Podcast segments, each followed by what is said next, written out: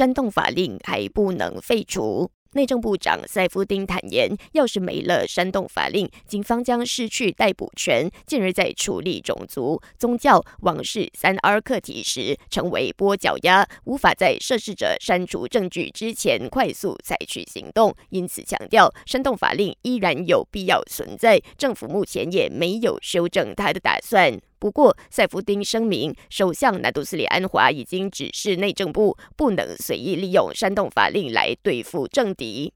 至今，我国依然陆续传出卖猪仔事件。对此，塞夫丁说，内政部不排除效仿台湾的做法，已在所有入境处宣导反诈骗，对疑似要飞往柬埔寨或缅甸的国人进行拦截或劝阻。